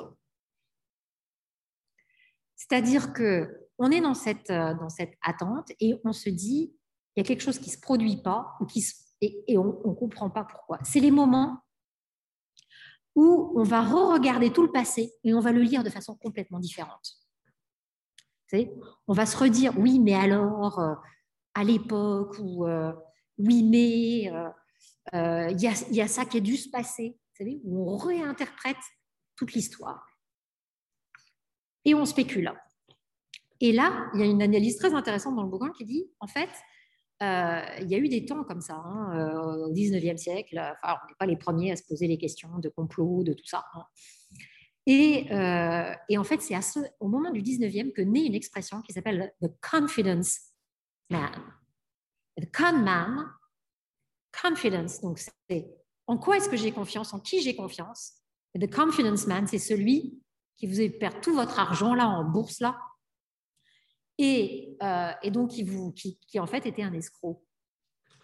Donc, quelqu'un qui, qui, a l'air d'être super sûr de lui. Je ne nommerai personne, mais ils ont été nombreux à être super sûrs d'eux, à vous dire c'est ça, c'est ça, c'est ça. Et puis, ben, mais du coup, euh, pourquoi ça fonctionne pas comme ça? Enfin voilà. Donc, ce mode de spéculation, euh, c'est un mode euh, qui donne lieu, évidemment, enfin, qui est celui de la rumeur, hein, qui est celui euh, de la relecture de, l'histoire. et, c'est aussi le moment où c'est un ressort hein, conversationnel. C'est-à-dire que c'est parce qu'on est ensemble aussi et qu'on partage nos hypothèses hein, que euh, bah, que, voilà, qu'on essaye de se projeter dans, dans, un futur en réexpliquant le pourquoi, euh, voilà, des choses qui nous seraient cachées.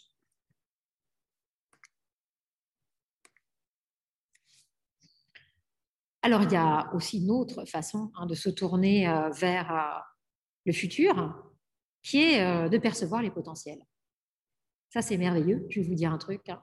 Quand on est prof, c'est pour ça qu'on fait ce boulot, hein, parce qu'on voit les potentiels des gens c'est ça qui nous intéresse. C'est de se dire, ah ben voilà, là, les jeunes, là, ils sont fabuleux, là, ils, vont pouvoir faire plein de trucs. Quoi. Et c'est ça qu'on cherche absolument à aider. C'est un élève qui a du potentiel. Et puis, il faut savoir être ambitieux. Ouais, il faut savoir être ambitieux. Alors ça, la, potentialité, c'est, euh, je vais vous passer sur le discours philosophique, hein, mais c'est tout ce qui est en présent et qui peut arriver au sens vraiment d'une capacité que nous aurions à, euh, voilà, à, faire advenir quelque chose de nous, euh, du monde. Et donc, c'est aussi bien une potentialité euh, dans, on va dire, dans, notre personnalité, mais aussi dans, dans, les objets qui, qui, nous entourent. Je suis désolée, je passe un tout petit peu plus vite parce que je me rends compte que, voilà, c'est déjà 19h38. alors, ça a été analysé sur le plan collectif, alors pas simplement dans des bons termes. Hein. Euh, sur la mafia. Euh, le don gratuit, le don qui ne vous achète pas, pas le pot de vin, hein. et eh ben, crée une sorte de, de, sorte de, voilà, de, potentiel d'une relation future. Autrement dit, ce n'est pas acté tout de suite, mais euh, le mafieux qui fait un cadeau, sans attendre quoi que ce soit en retour, et bien tout d'un coup, ça instaure un nouveau rapport entre les personnes, qui est la, potentialité d'une relation future différente ou plus engagée ou plus aidante ou plus euh, tout ce qu'on voudra. on voit bien que euh, ça peut être aussi dans les interactions, c'est-à-dire quelque chose qui se pose là et qui, qui pourrait euh, préfigurer d'autres choses.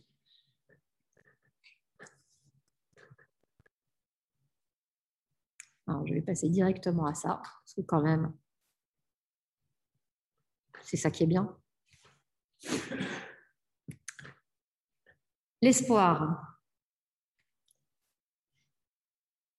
Moi, je trouve que c'est bien d'avoir de l'espoir. Hein. Je pense que euh, voilà, c'est aussi une façon de se projeter. dans l'avenir. Je ne dis pas que c'est facile, je dis juste que ça, ça, peut être important. Puis je vais vous donner une petite anecdote pour terminer là-dessus. voilà, l'espoir, c'est ce qui émerge entre, dans l'écart, encore une fois. Alors, ce qui est très important, c'est de voir les, les, les c'est-à-dire qu'encore une fois, on est dans une seule modalité. Hein. On est forcément toujours dans plusieurs types de modalités. Hein. Mais euh, c'est une façon de gérer euh, l'indétermination de la potentialité. C'est-à-dire que je pense que je peux y arriver. J'ai l'espoir d'y arriver. Il y a quelque chose de potentiel en moi, après tout. C'est toujours ce qu'on dit euh, aux enfants, aux élèves. Tant qu'on n'a pas essayé, on ne sait pas si on peut. Voilà. Donc, euh, ça, c'est très intéressant. Alors, il y a plusieurs ouvrages, euh, euh, Miyazaki en particulier, sur, enfin, des rien que des titres comme ça, vous avez envie de dire. Hein. Economy of Dreams, Hope in Global Capitalism and its Critiques. Déjà rien que ça, tout un programme. Hein. Ou The Method of Hope, la méthode de l'espoir. voilà, donc moi je pense que ça aussi, bon voilà, donc ça c'est des choses qui, décrivent. Euh, il y a de l'espoir collectif, hein, c'est-à-dire que, euh, et ça c'est très intéressant, c'est-à-dire que quand on se demande mais comment est-ce qu'en fait l'espoir se matérialise, eh ben on retombe sur nos pratiques poétiques.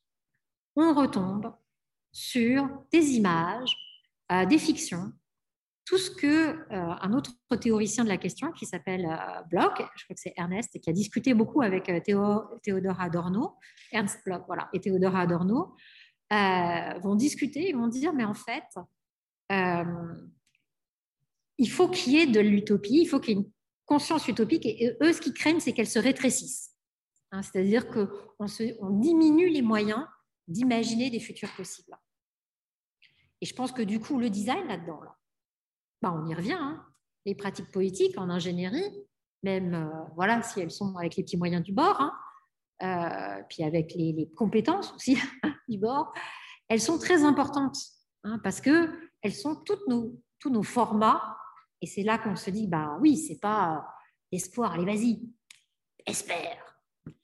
C'est, ouais, si tu commences à écrire ou si tu commences à dessiner ou si tu commences à faire un schéma ou si tu bah, ça commence à prendre une forme. Hein. C'est-à-dire qu'encore une fois, c'est pas uniquement euh, la toute puissance de notre pensée nous aide à espérer, c'est aussi que les médias sont là, enfin les médiums, voilà, le dessin, l'image, euh, les récits sont là pour nous aider à le faire, à le structurer.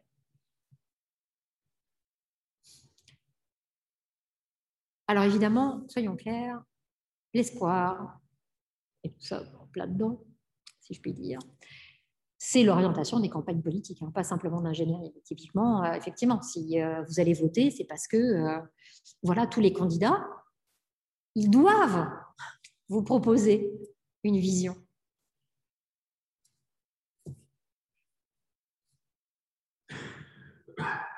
Alors, je passe sur la notion de destinée, mais voilà, je voudrais juste finir sur design et espérance je vais vous parler d'une amie qui s'appelle Nicole Crane, qui est marine biologist et qui euh, travaille pour, euh, qui a fondé une, association avec euh, les, les gens de Micronésie qui s'appelle One People One Reef. C'est pas pour lui faire de la pub, mais après tout, why not? Et donc vous pourrez voir hein, sur son site, c'est très intéressant. Mais la raison pour laquelle je vous parle de, de Nicole, c'est que on a eu une discussion pas plus tard que dimanche dernier euh, sur le fait que euh, euh, c'était difficile en fait, parce que elle, évidemment, comme tous les scientifiques, ça fait 20 ans qu'ils disent global warming. Mais elle me disait la chose suivante, elle me disait, je me suis rendu compte, ça fait plus de 20 ans qu'on annonçait la catastrophe écologique, mais que du coup, les gens préfèrent ne pas entendre. Et donc, elle me disait, mais en fait, ça veut dire que moi, je pars toujours. Alors, je vous explique quand même son travail un peu en Micronésie. Donc, en fait, elle ne fait pas qu'analyser des poissons ou des, coraux. Hein. C'est-à-dire que c'est vraiment une scientifique de l'environnement. Et donc, il redesign, il co-design, euh, donc avec vraiment tous les habitants, euh, des modalités de gestion de leur environnement pour la pêche, pour l'alimentation, pour... Enfin voilà. Et, vraiment, c'est les personnes qui du coup apprennent des choses des scientifiques, ce qui leur permet effectivement de se dire ah bah oui, on a peut-être raison de pêcher moins ce poisson-là et plus celui-là, euh, ou de le faire euh, de telle période à telle période, ce qu'on savait déjà. Les scientifiques, ils apprennent des savoirs vernaculaires de ces personnes-là euh, qui sont sur ces îles depuis quand même des siècles et donc voilà, qui quand même en savent vaguement quelque chose. Et donc c'est vraiment dans cette articulation des savoirs scientifiques, des savoirs vernaculaires et de problématiques de bon, bah ok, comment est-ce qu'on s'y prend quoi que elle, elle travaille. Hein. donc c'est ça qui est super intéressant avec euh, tous ces gens qui en design, euh, voilà, font euh, les gens qui font du design de territoire, design urbain, qui essayent de repenser comment est-ce qu'on mange dans les cantines, et gens en veux-tu en voilà. Hein. Bon, ce qu'on fait à CY École de Design, on a plein de projets de cet ordre-là, donc ça c'est plutôt sympa. Et elle me disait, je me suis rendu compte, donc voilà, qu'il faut que je parte toujours de quelque chose, une activité que je peux encourager. Et elle me dit, Hey guys, uh, look, uh, this uh, seems to, work nice. what about doing the same? Or why don't we develop that? Ah, euh, regardez, là, les jeunes, ils ont, l'air de trouver ça bien. Euh, est-ce qu'on ne pourrait pas aussi, euh, nous, le faire? Et elle dit, et je me rends compte, et je dis ça, je suis désolée hein, pour les gens qui sont en ligne, mais c'est vrai. Elle me dit, je me rends compte en fait que les cours à distance, donc elle est prof hein, à Cabillo College, Cabrillo College. Elle me dit, en fait, voilà, ça, cette espèce de dynamique, là, cette chaleur-là, elle, euh, elle est vraiment importante aussi parce qu'on est ensemble dans la même pièce et que la difficulté, euh, d'après elle, hein, mais ce que je ressens aussi un petit peu, hein, c'est que si les étudiants ils sont pas dans cette énergie là qui donne et qu'on donne, et cette circulation entre nous, dans les salles de classe, dans les cours, eh ben, euh, dans leur coin, là, ils ont tendance, parce que eux, c'est ça, hein, les sujets qu'ils abordent au quotidien, H24, c'est euh, des problèmes d'environnement. Hein. Donc, euh, rappelle-toi, il faut quand même avoir le moral chevillé au corps. Bon. Et donc, elle me dit, bah, il retombe en fait dans la déprime et dans le doomsday scenarios. Et voilà. Et donc, moi, je me dis que cette question donc, du, co-design, d'être ensemble véritablement, euh, dans ce partage effectivement d'une énergie et de se dire, être plutôt sur le ah, il y a quelque chose qui fonctionne, comment est-ce que on peut passer à l'échelle, comment est-ce qu'on peut multiplier les expériences, comment est-ce qu'on peut les partager avec d'autres, ça devient euh, sans aucun doute un des gros enjeux euh, du design, à la fois comme une exploration des potentiels, et puis aussi comme, comme espoir, comme activation, c'est-à-dire comme se dire, bah, OK, grâce à tous ces formats poétiques, on peut commencer à euh, l'imaginer ensemble, le mettre en œuvre ensemble. Et je pense que la poétique de la conception, les poétiques aussi bien chez les ingénieurs que chez les designers, c'est ces opérations, ces jeux de langage euh, qui permettent justement de dire le futur et, de commencer par quelque chose. Hein. C'est un format et c'est déjà bien. Voilà. Merci pour votre attention.